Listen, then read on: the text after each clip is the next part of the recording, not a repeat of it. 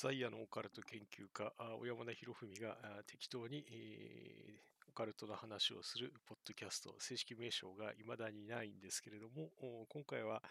えー、一応ね、民意、ツイッターの方でやったアンケートの結果に基づくですね、えー、上位一番上が、えー、懐かしのオカルト本レビューっていうのが、あの特定の事例とかではなくて、えー、そっちをやってほしいというのに一番票が集まったので、えー、怪しげな民意に従って、えー、何冊か紹介します。まあ、私もそんなに持っているわけではないので、え、とりあえず今持ってる中で、なおかつ、あのね、部屋の中で、え、比較的あの積み本の発掘しやすいところとかにあったものを適当に選んで、え、紹介します、え、だからまあ第1弾っていうことで、後でね、あの、あと今手に入れたいと思っているもので手に入るものがあ後で手に入ったりしたらまたやるかもしれませんが、とりあえず今回は、あの、まあ、全部ではなくて軽めに4冊ぐらい、頑張って30分ぐらいで終わらしたいですね。1冊10分もかけないで、えー、もうこの出だしの話もね、もうこのぐらいにしてですね、サクサクいきたいと思いますけれども、まずじゃあ1冊目はですね、えーあけぼの出版から出ていた、あけぼの少年文庫の3番目、えー、として出た、世界の怪奇ミステリー、地球に起こった謎の怪事件っていう、あの、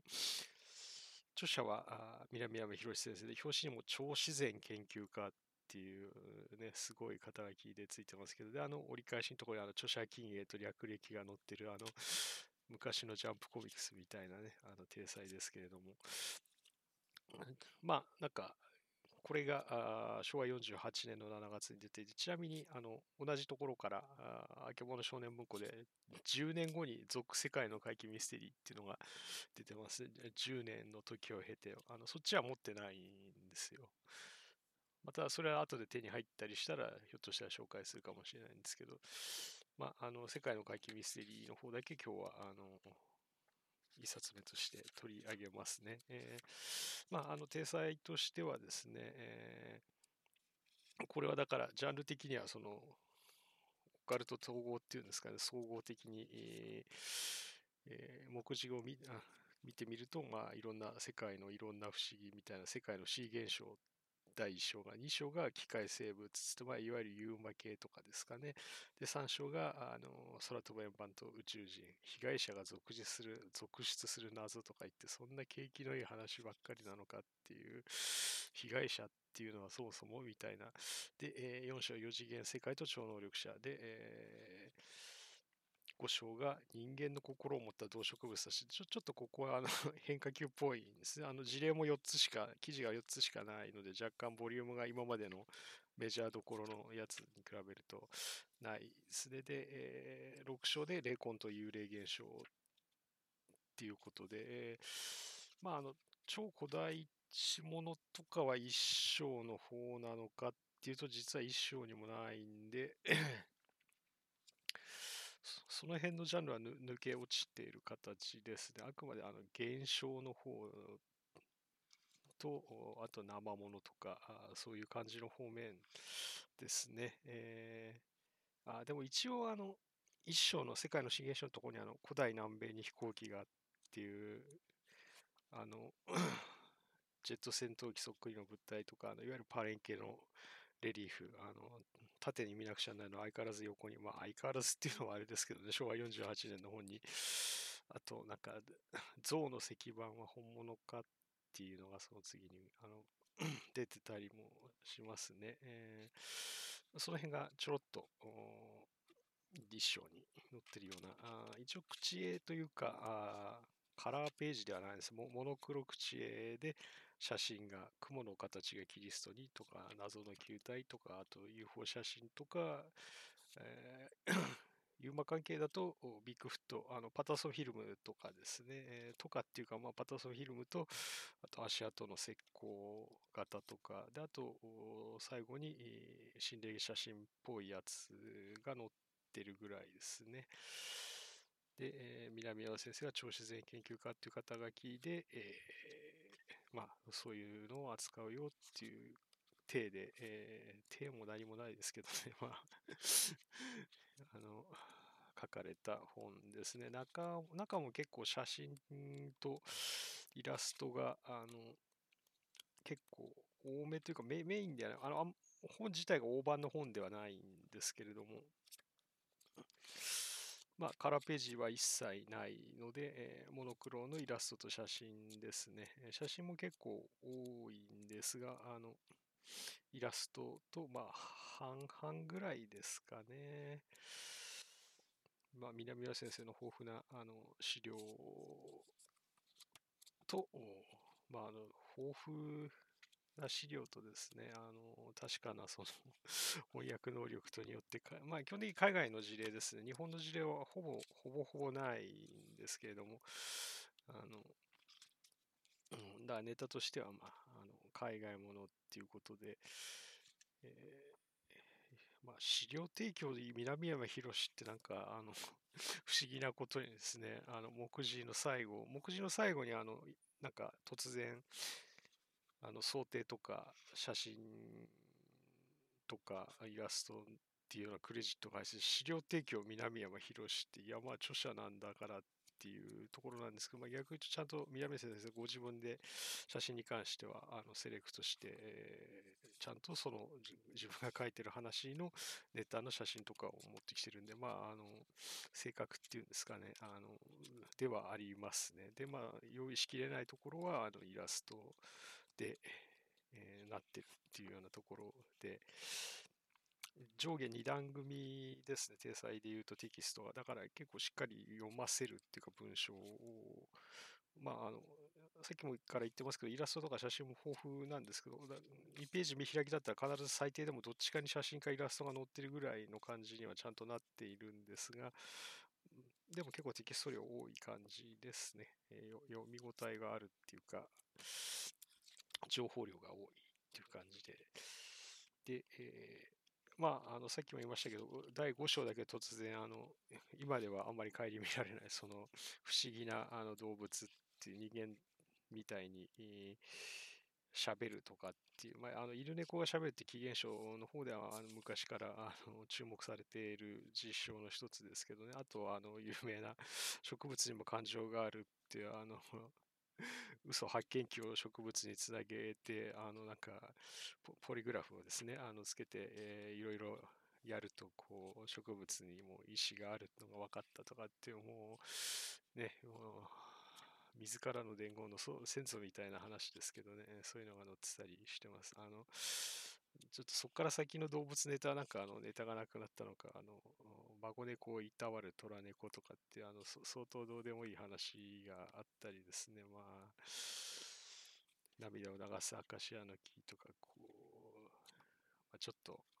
微妙ですけど、あの、まあ、それはたまたまその、珍しい、普通の、普通のっていうか、まあ、あの、オカルト本の中でも、まあ、あの、マイナージャンルで一生やってるなっていうのがまあ珍しいところですかね。で、あの UFO ものとかに関しては、まあさすが南山先生っていう感じで、UFO と UMA に関しては、あの、セレクトがあの渋い、渋くてなおかつあのしっかりとしているっていう、あの、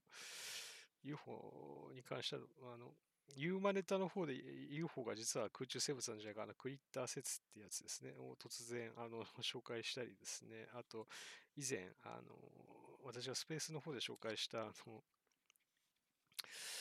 人を取って食ったっていうシーサーペントがあのアメリカに事例があるんだっていう話をしましたけれども、あのそれをけあの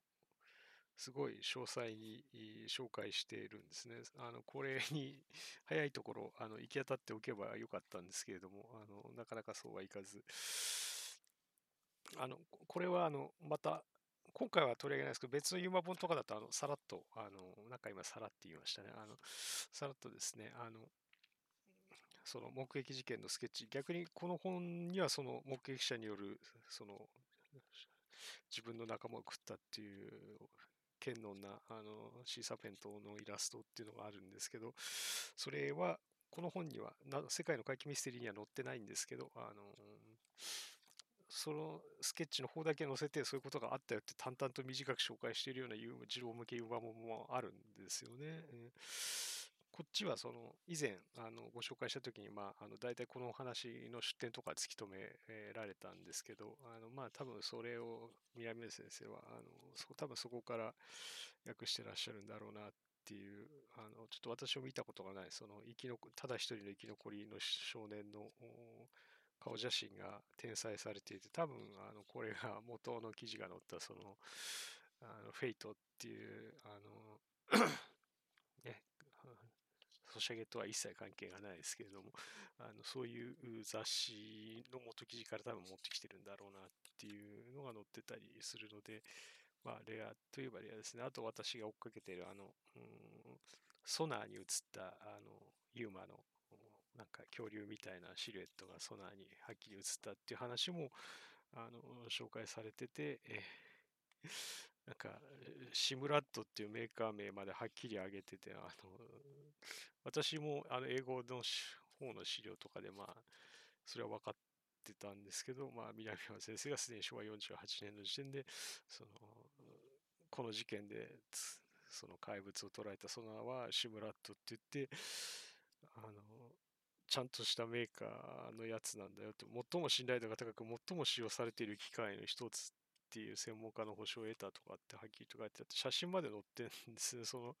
シムラット製の、そうなの。まあ、ちなみにシムラットって今でもあるんですよ。あの、ホームページとかもあって、一般の方でも、あの、ホビーユースの釣り、まあ、あの、釣りっつってもその海釣りで使う簡易レベルのソナーでも、あの、個人レベルであの使うやつでも買えますみたいな感じでホームページがあったり、まあ英語ですけどね、あのあるので探してみると面白いっていうか、まだ現像してるとは私も思ってなかったんですけど、あのそその辺の話までちゃんと、あのその辺っていうのは、そのちゃんと機械の メーカー名までですね、と現物の写真まで上げているので、まあ、すごいですね。ていう、あのクオリティは高いですね。えー、次がネッシーの記事で、えー、南山先生はあの律儀なので、ピーター・オコンナーっていう人が1960年に撮ったあの非常に近いところからネッシーを取ったっていうあの本人も腰まで水に浸かって取ったっていうことになってるそのなんか水面にこぶったか胴体とあとちょろっと首が出てるあの私も子供の頃初めていた時はすごい興奮しましたけどもこれはネッシー絶対オールデーとかって思ったんだけどまあこの写真はあの数あるネッシー写真の中でもまあわりかし信用度が低いっていうのは、あの、後に、あのね、こういう世界に、ね、片足どころか両両足ぐらいまで踏み込んでいくと、あの、わかるようになってきたんですけど、どうやって撮ったかに関しても、南出先生は張り子を浮かべたものだという人もいるが、点々点だから微妙なね、こう、南出先生は、あの、律儀っていうか、あの、誠実な方なので、あの自分でも怪しいと思ったものはこういうふうに疑問符とかをつけて紹介するし、偽物だって分かったものは取り上げないか、取り上げても偽物ですつって取り上げる、非常にあの誠実な方ですね。あのまあ、そうじゃない人ももちろんいるんですけど、南山先生はそういう誠実な、あのなんていうんですか、善良なビリーバーとかっていうふうに、あのまあ、誰が言ってるのって言われると私ぐらいですか？あの、でも、あの、ね、多分か、ね、あの、不確かな言い方ですけど、界隈の心ある人たちはみんな、あの、南山先生がそういう、あの、人だっていうのは分かってると思うんですね。こういうところからよく分かると思うんですけどね。うん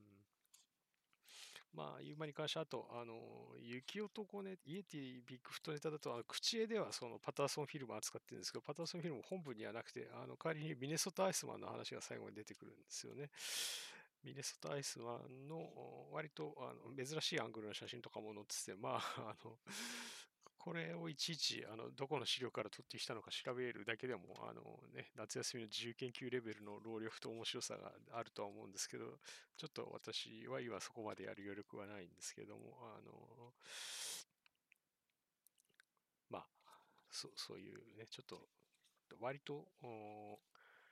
今読んでも面白いと思います、この本は。あの宇宙人ネタの方もですね、えーその、いつも言ってる通り未解決のものが積み上がってるんで、いまだにどれも解決してないっちゃ解決してない。あの、私がよく言う、あの、大好きな、あの、鉛の仮面の事件ですね。あの、モロド・ビンテムっていうブラジルのその丘で、えー、男が2人死んでて、で、まあ、なんか鉛で作ったマスクが落ちててとかっていう、もう、実はこの2人はその UFO カルトに入ってたっていうような話も、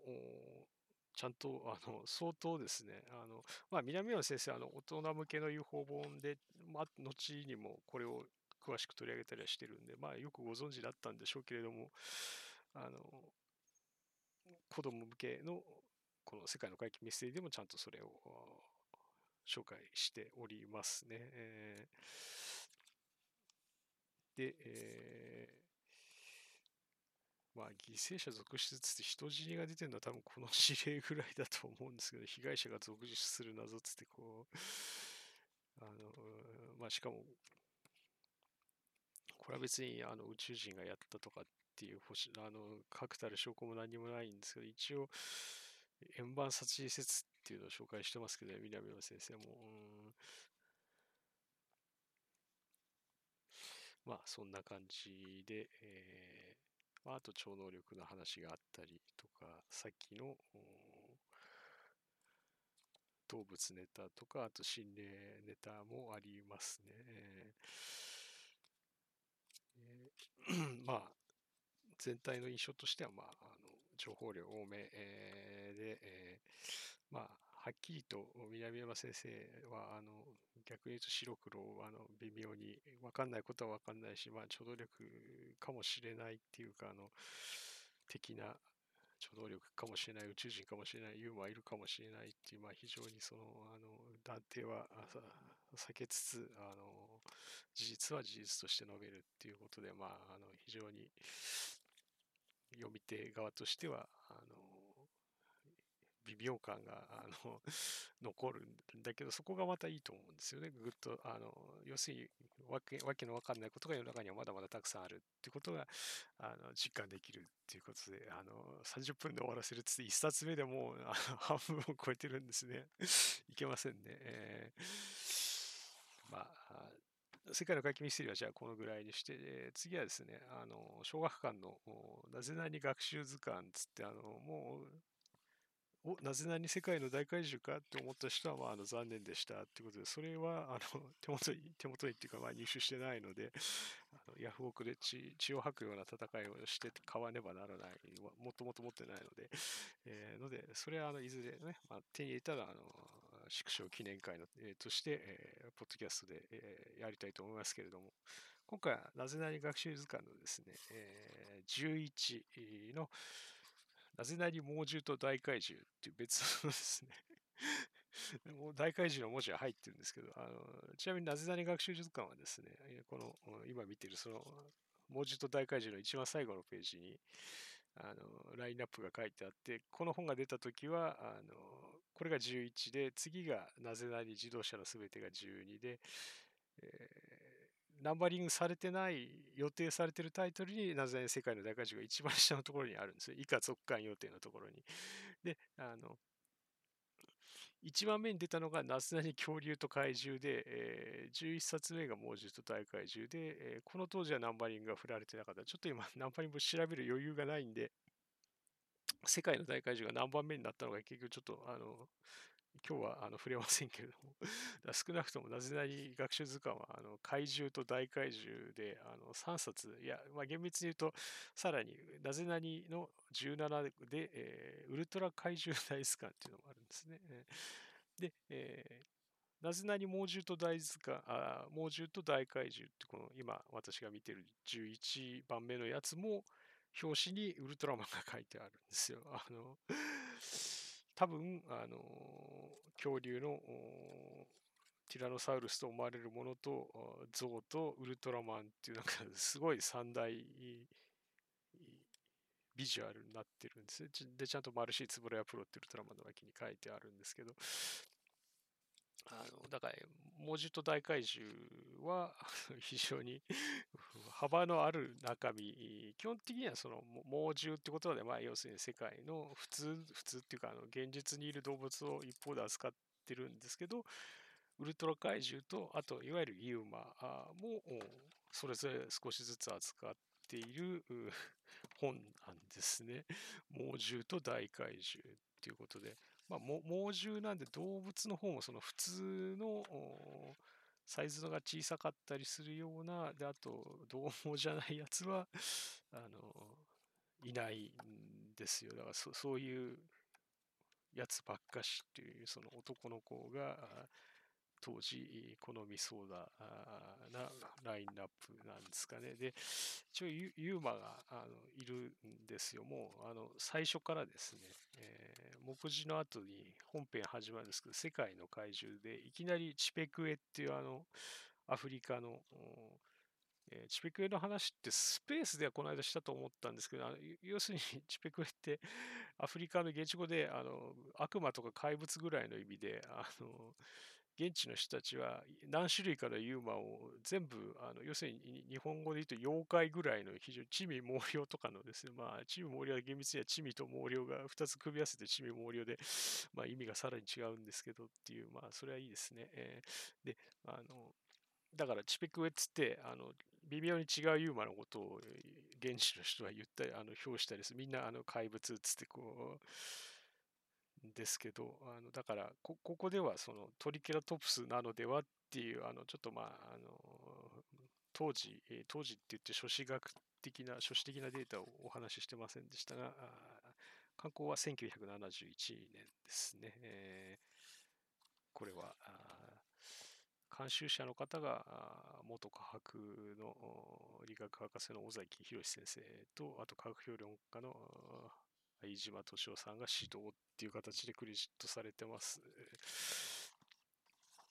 まあ、実際にこの ユーマのところを誰が書いたのかっていうのは、まあ、あの一番裏のペそのさっき見せたなぜ学習図鑑のラインナップが書いてある脇にあのその辺のクレジットがみんな載ってるんですけど、ね、梶達夫さんっていう方がテキストは全て担当してるっていうことになってますね。資料提供のところは西山敏夫さんっていう形で、うんまあちょっと今ピンとこないんですけど、あのまあ、でいきなりあの最初がしばらくユーマページなんですよ。悪魔の怪獣つってあ全部ひらがななんですけどね、悪魔の怪獣つってチペクエが、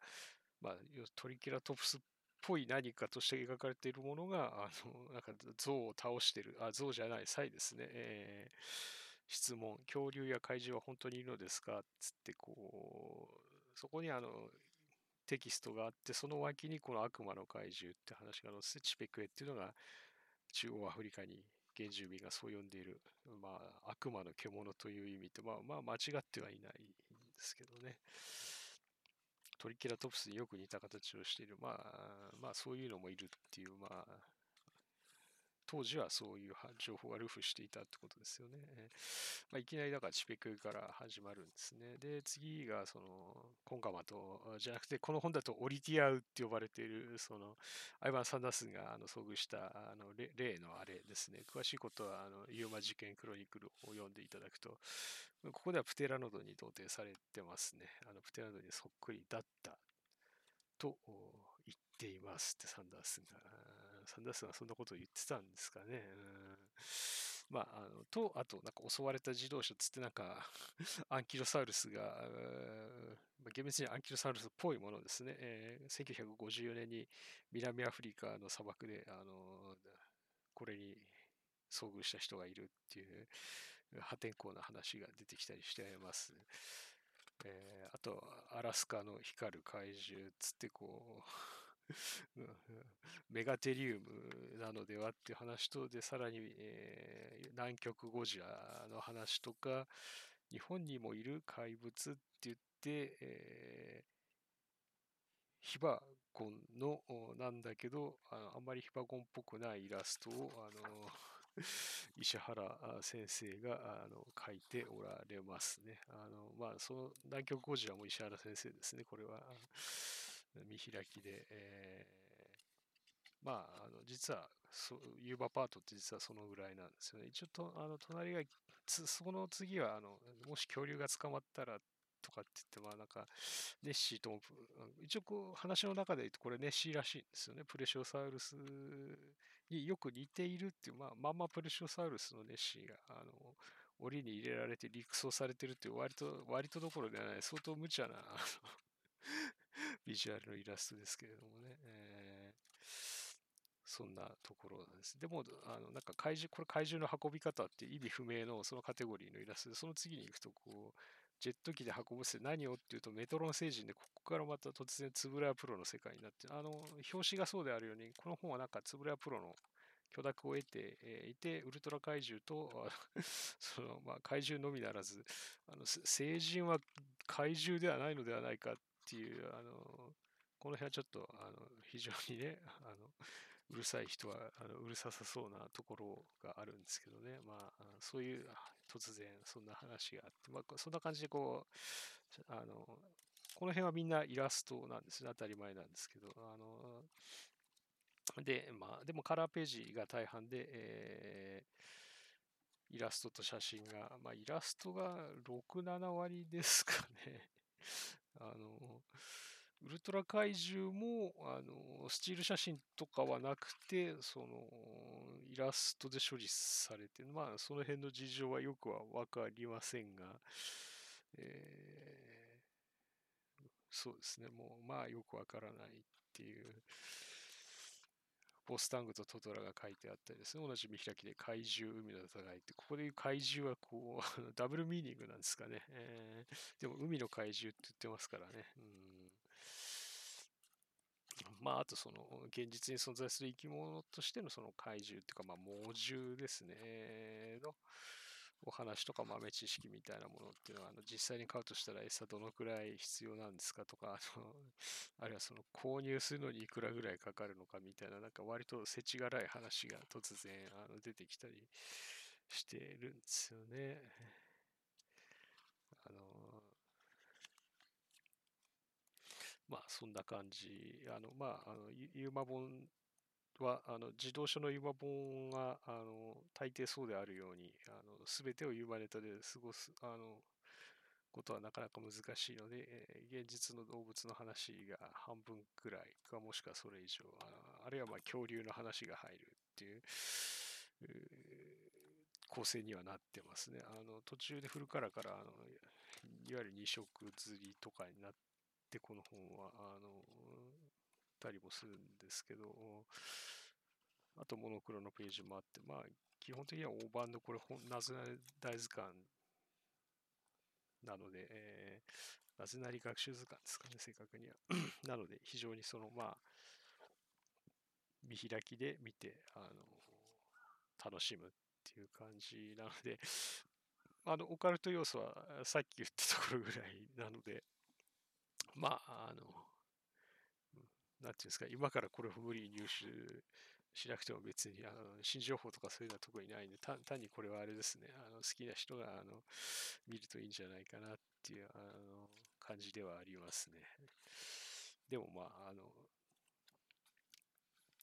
あの、えー、サンダースンのオリティアの話、まあ、コンガマ島なのかオリティアなのかはっきりしてほしいとかってね、こういう ところであるんですけどね、あのまあ、あのこのこの話は、だからこの頃までは、まではっていうか、あのこの頃はこういう風な形で、あのもうバリバリこう、もう規定ラインのあるあるネタっていうか、もう定番のユーマネタの一つだったんだなっていうのが、あの内京ゴジラとかと並んで、えー、よくわかる、よくわかるっていうか、まあ、あの、ではないかなと思います。まあ、これは、まあ、あの、そんなに情報量とかに関して言えば、だからそんなに多くはないですね。あのテキストも少ないので、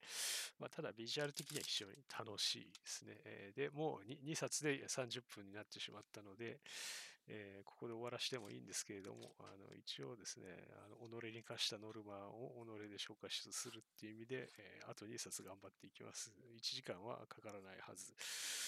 えー、じゃあ、ここで次は UFO 本ですね。えー、世界回帰シリーズ空飛ぶ円盤の謎。うん、これは黒崎出版さんで、えー、また著者は南山先生です。最初はあの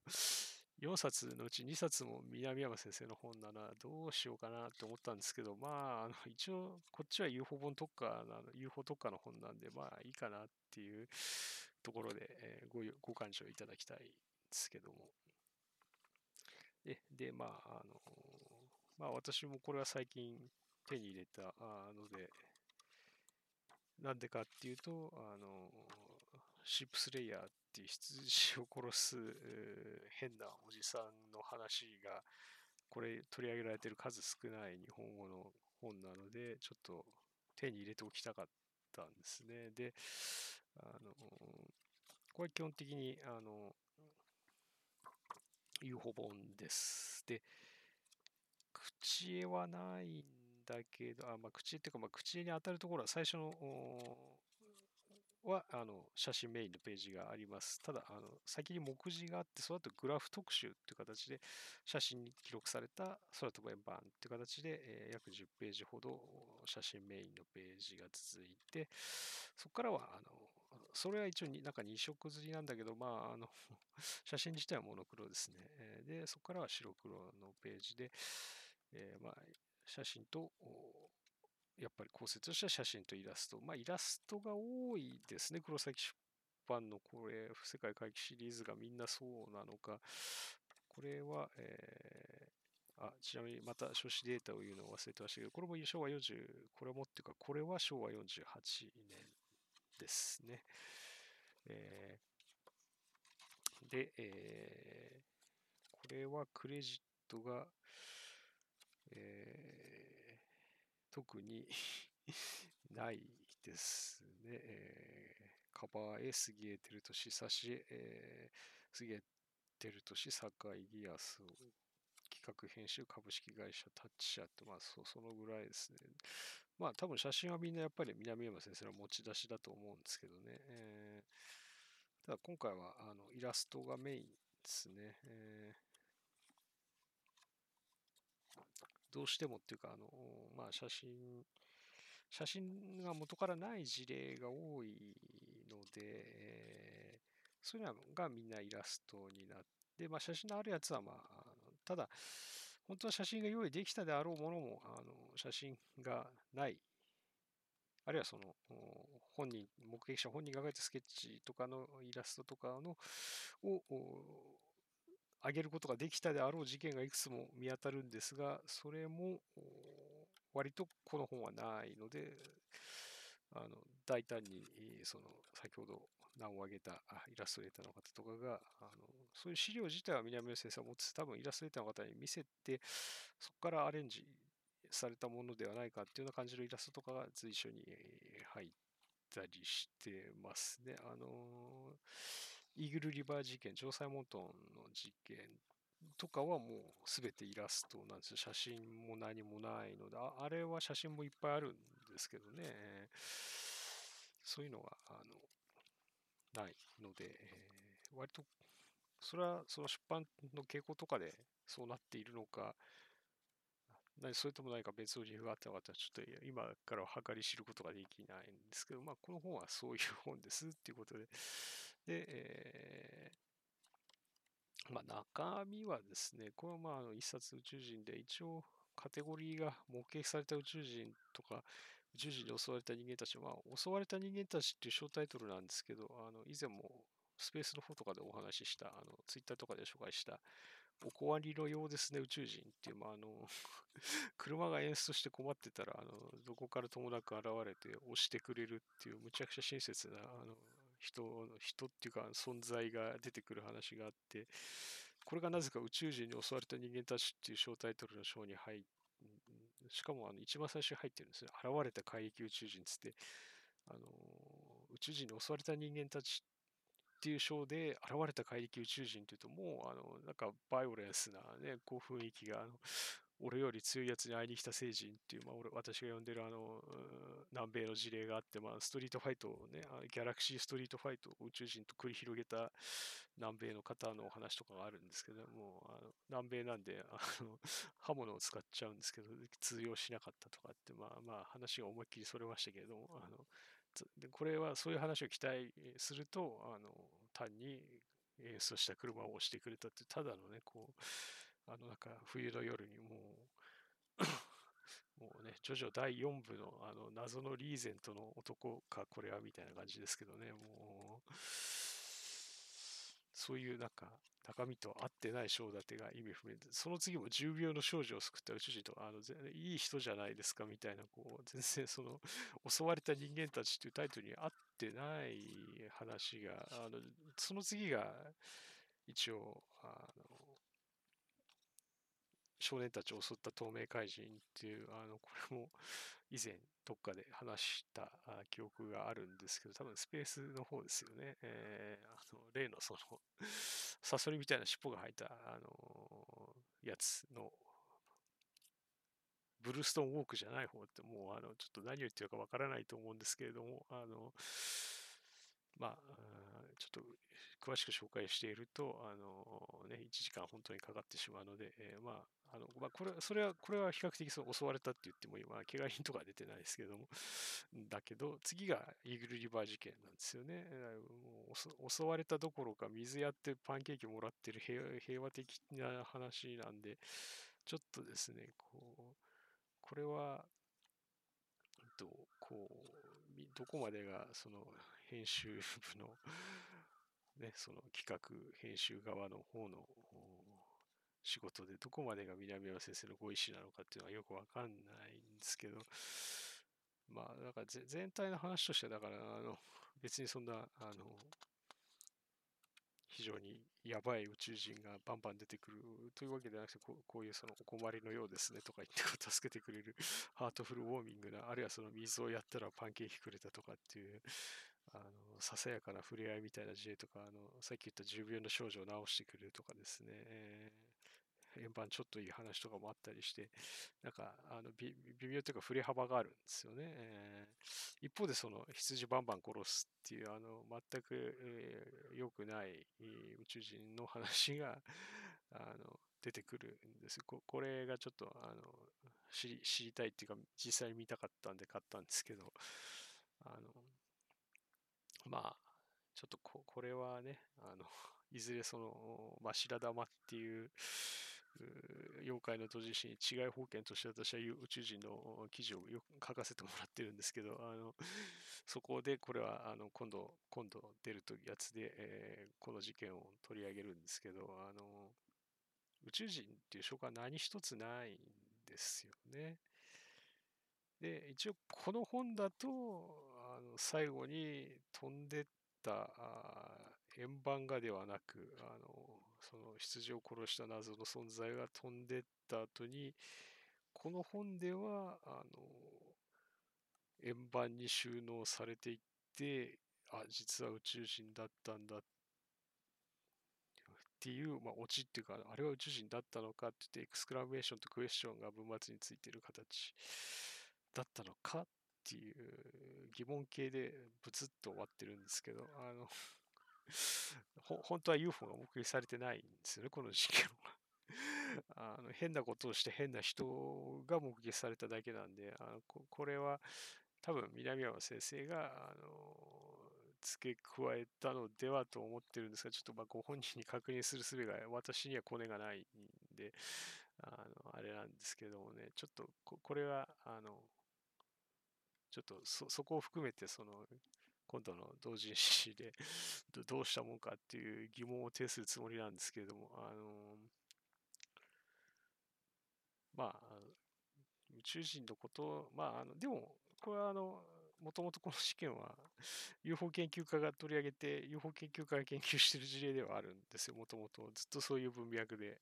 あの研究され、研究というか調査されてきたので、まあ、あのそれ自体はしょうがないんですけど、要するにみんな宇宙人だと思ってる研究者たちが多かったんですけど、まあ、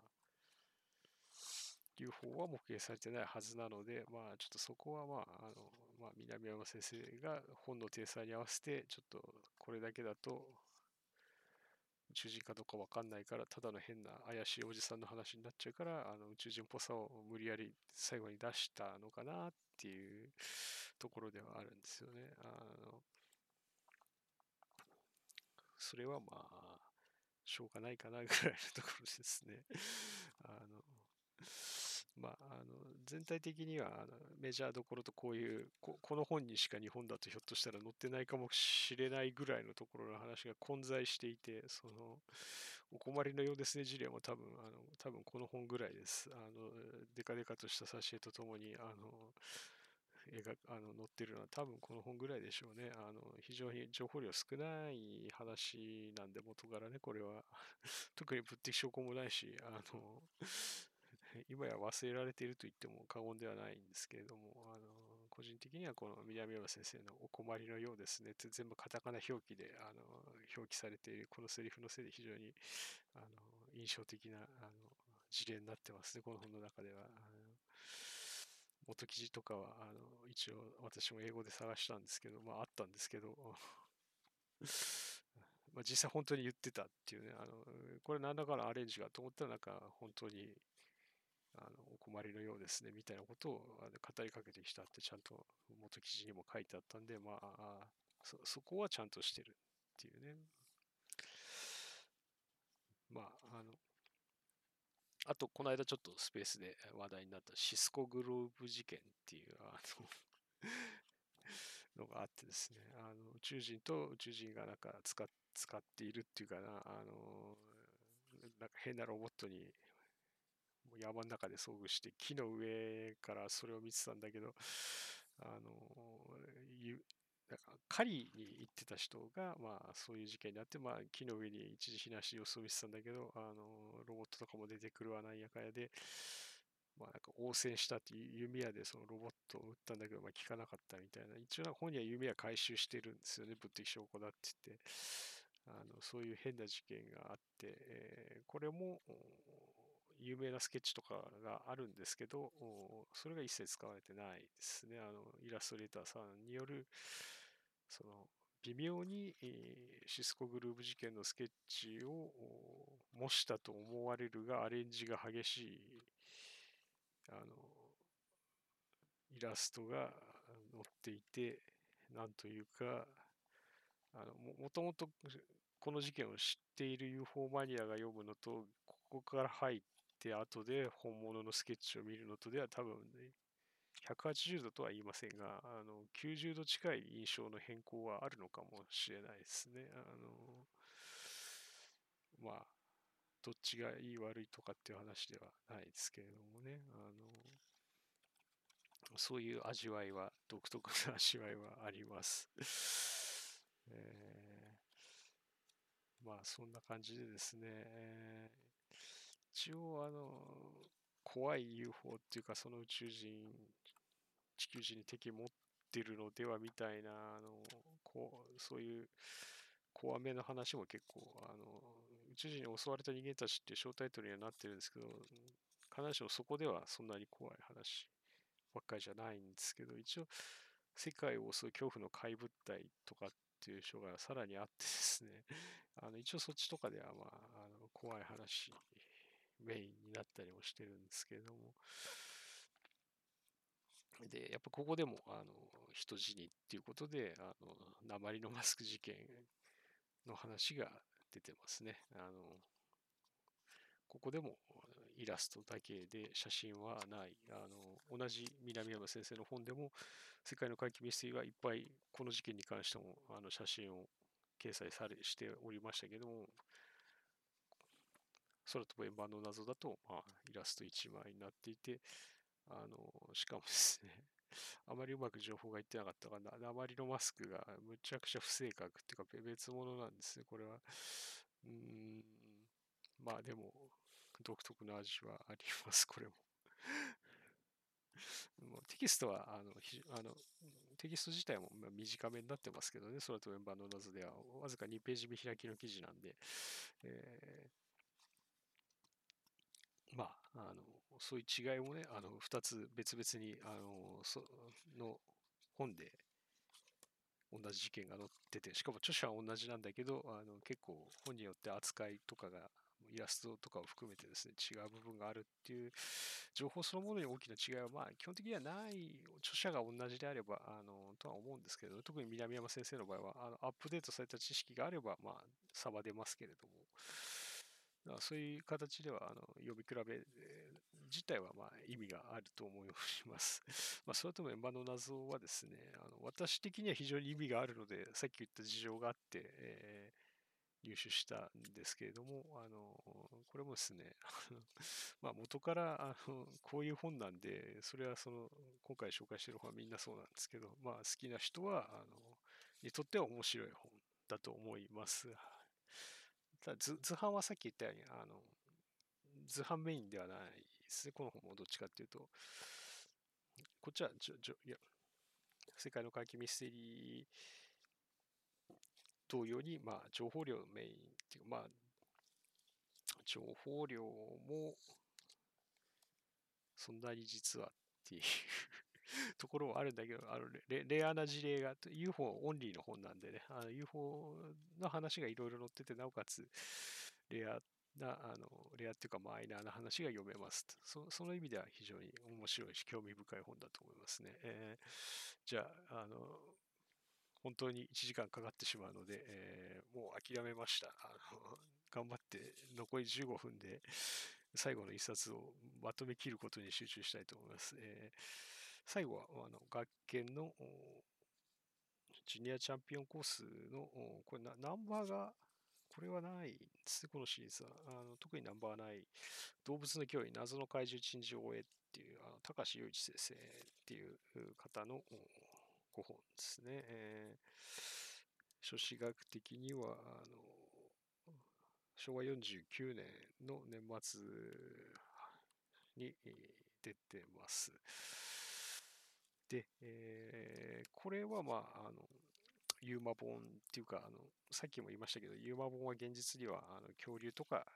普通の動物、あるいは恐竜なんかと組み合わさって一冊っていうのが児童書の体裁としては普通なので、この本もまあそうですね。あの要するに昔いた生き物として恐竜がいて、えー、あと今でも生き残っている不思議な動物たちっていうのがあって、ひょっとしたら生き残っている、あるいは知られてない動物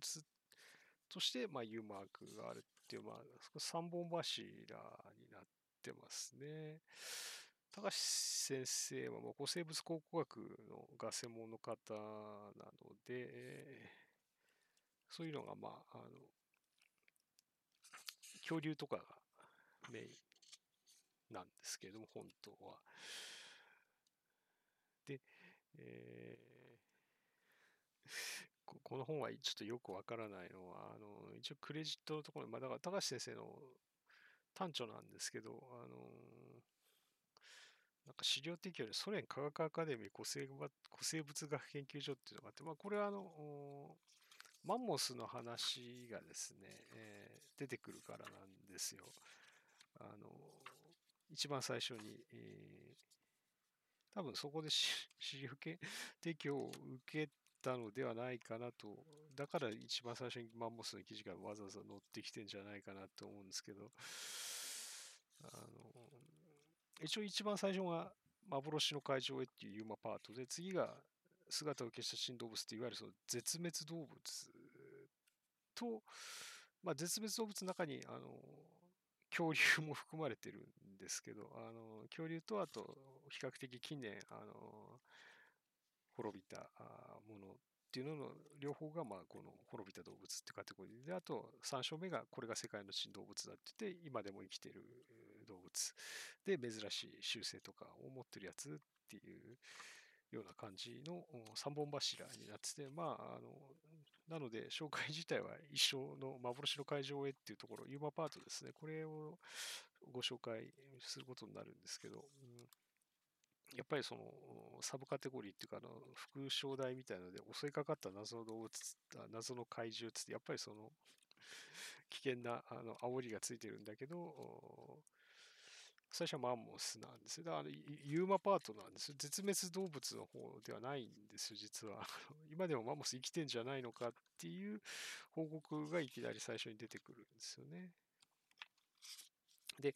えー、一応なんか検証パートみたいなの、最初にその派手めの事例があった後に、本当に生きてるのかとか、いるとしたらどういう可能性なのかみたいな、割とリズムのパートが、あのー、入るんですよね、この本は。マモスもそうだし、あの次が、あのこっちはコンガマトってなってる、その サンダースが、あの、さっきも出てきた、あの、猛獣と大怪獣の方にも出てきた、あっちだとオリティアウになってましたけど、こっちだとコンガマトになってる、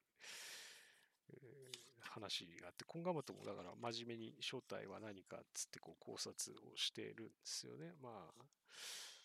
翼竜の生き残りかとか、コウモリの間違いかとかっていうちゃんと考察パートがつくんですよ。まあ、別あまあ、次が、あの 大入道、まあ、まあ、タコ、いわゆるクラケンの話ですね。が出てくるのがやや珍しい。あの、まあ、ダイオウイカとか、あの、そういうのの話なんですけど、あと、その次が、コビトエンジンつって、あの、モザンビークのグノムっていう小さい、なんか、あの、道のエンジンがいるって話を紹介したり、あと、突然その次が、あの、マレーシアで金色に光る、なんかトリケラトプスともサイトもつかないものがあって、ここれがね、ちょっと、あの、アフリカではないんですよね。さっきの猛獣と大怪獣はアフリカなんですけど、あっちのトリケラトプスっぽいものは、あのこれはあの突然アジアになるんですね。で、でまあ、どっちかというと、だから、あの、どっちかっていうとっていうか、まあ、どっちもそうなんではないかっていう気もするんですけどね、あの、サイなのではっていう話なんだけど、一応まあ、あの、トリケラトプス説と再説で、扱いはトリケラトプス説の方がででかいですね。で、えー、で、まあ、突然見開きで、その他の謎の怪獣って情け容赦ない、ジッパー人からゲーで、カバゴン、まあ、呼び名がなんかね、南極ゴジラを南極怪獣って呼んでたり、カバゴンのことはジャンボ怪獣って呼んでたりしてますね。まあ、モケル・ムベンベが乗ってるのは割と素晴らしいことだと思います。この頃はあのロイ・マッカル博士っていうあのなんかユーマ業界のインディ・ジョーズみたいなおじさんが実際にアフリカ行って調査するのが80年代の話なんで、この本書かれた頃まだロイ・マッカル博士がアフリカの調査をしてないんですよ。だからそれ以前の1913年の 頃の目撃報告を引っ張ってきてるんですね。で、あの割と、だから、あのま、ロイ・マッカル博士とかが探して分かってきたような、どっちかっていうと、あの、モケル・ムーンベが、あの、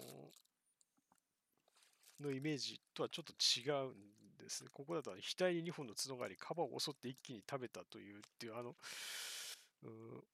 いろんな、あさっき言ったそのチペクエっていう言葉がアフリカだとそのいろんなユーモアをひっくるめて言うようなよくわかんない概念として存在してるって話をさっきちらっとしましたけど、あのモケルムーンもよくあのイメージがあのはっきりしてないっていうところがあるんですけど、この頃は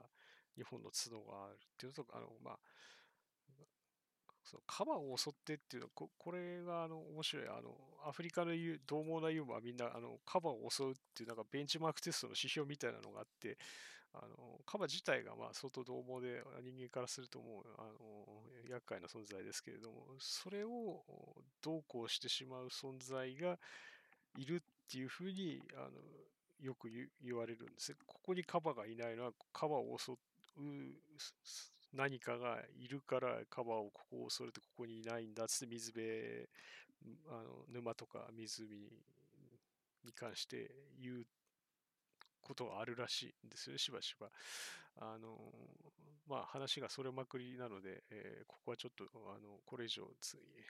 あんまり踏み込みませんけど、まあ、そういうのがいるっていう何種類かあのなんかその辺の話と、あのまあ、非常にアフリカのユーモアこ込み入ってるっていうか、あのカオスなので、あの ブラジルとかあの南米が UFO 魔界って呼ばれるのだとしたら、あのまあ、読んでるのは一部だけですけど、あのアフリカユーマ天国みたいなところなんで、相当あの何でもありになっているんですけど、いろいろいることになってるんですけども、当時のモケール・ムーベンベはとしてまあこういうふうに紹介されているのはちょっと面白いっていうか、あの情報の流れがあの感じられる、非常に資料的には面白いところだと思いますね。えー、まあ、あの、オルゴイ・ホルホイっていうふうにある、いわゆるモンゴリアンデスアームですね、えー、のこともあの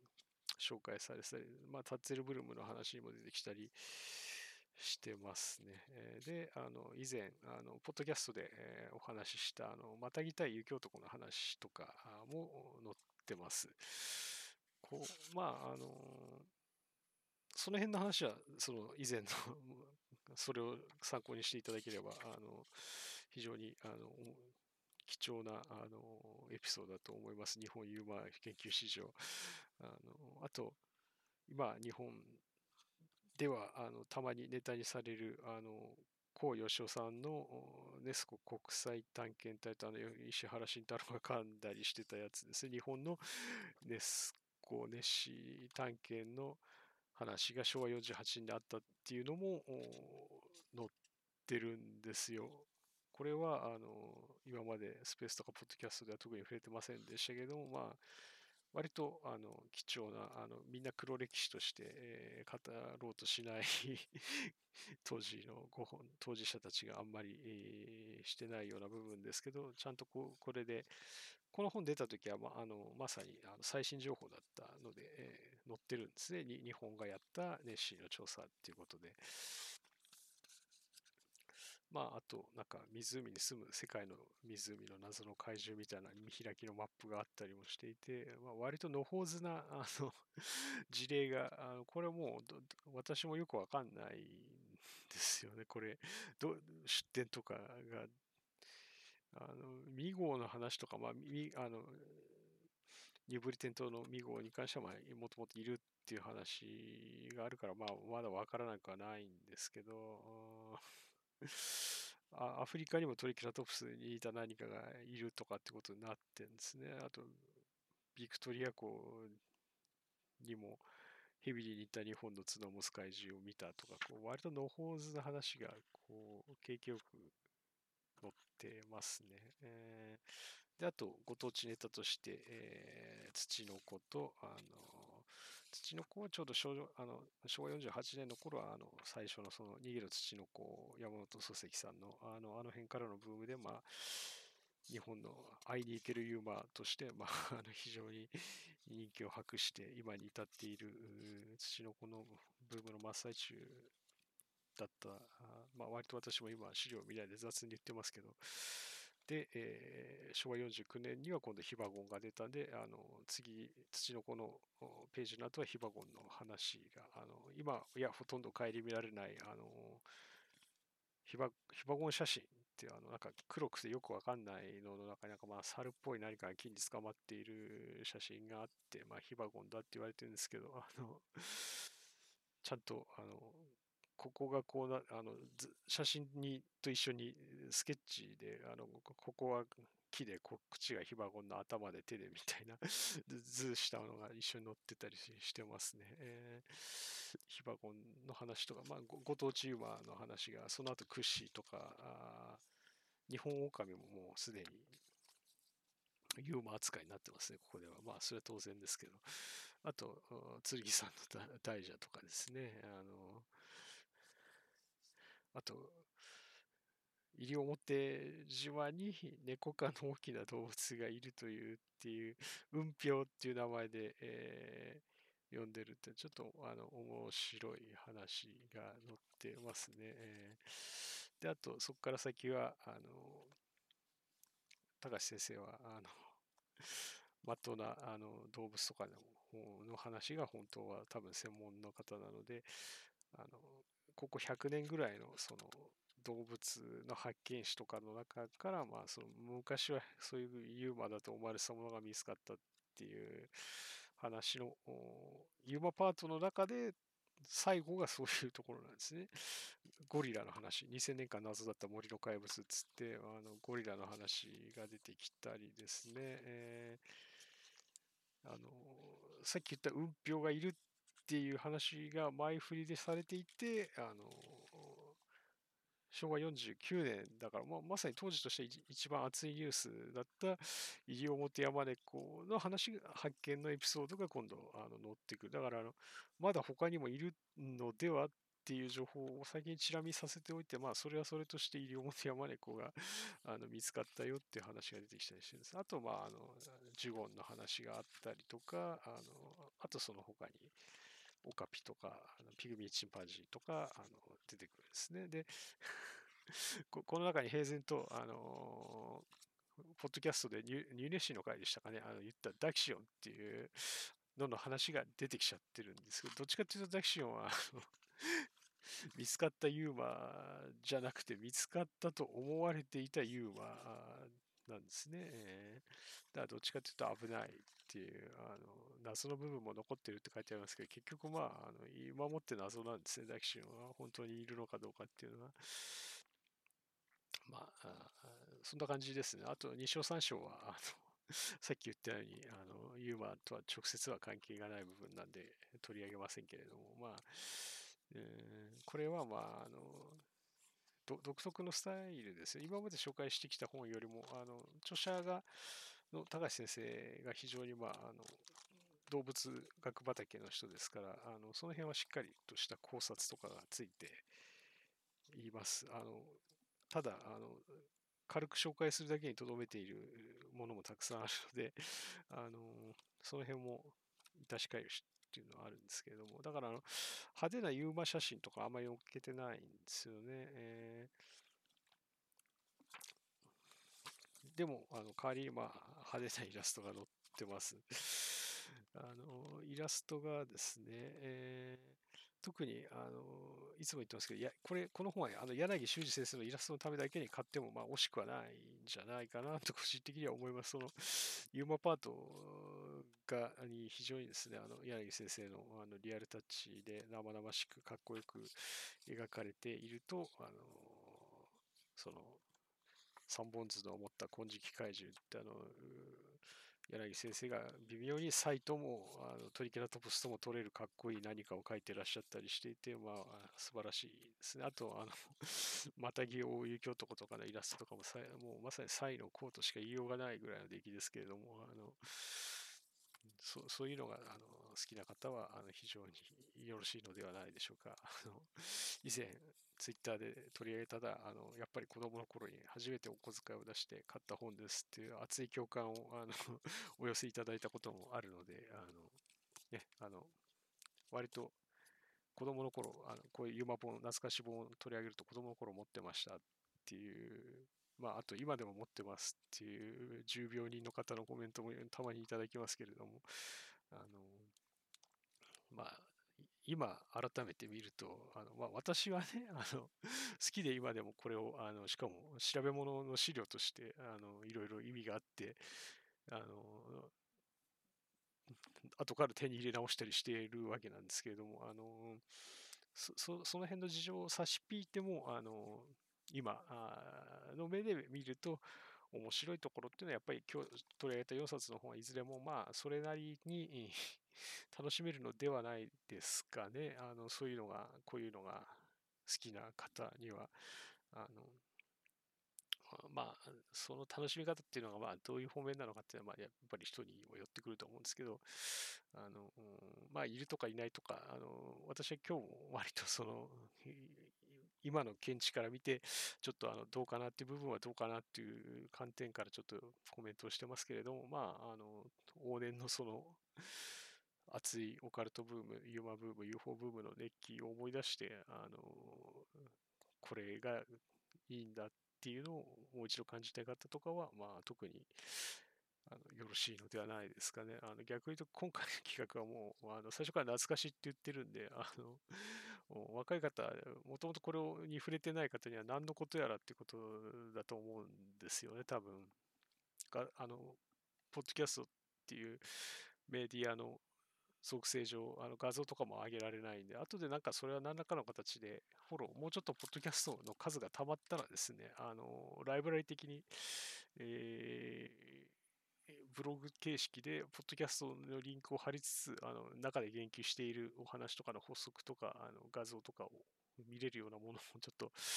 もうちょっとね、あの、ポッドキャストの数が溜まったら作ろうかなと思ってるんですね。えー、というわけでですね、1時間 過ぎましたね、やっぱり。あの、おかしいですね。えー、見通しが甘かったですね。2, 2冊にしておけばよかったこ。これでも一応数を絞ったんですよ。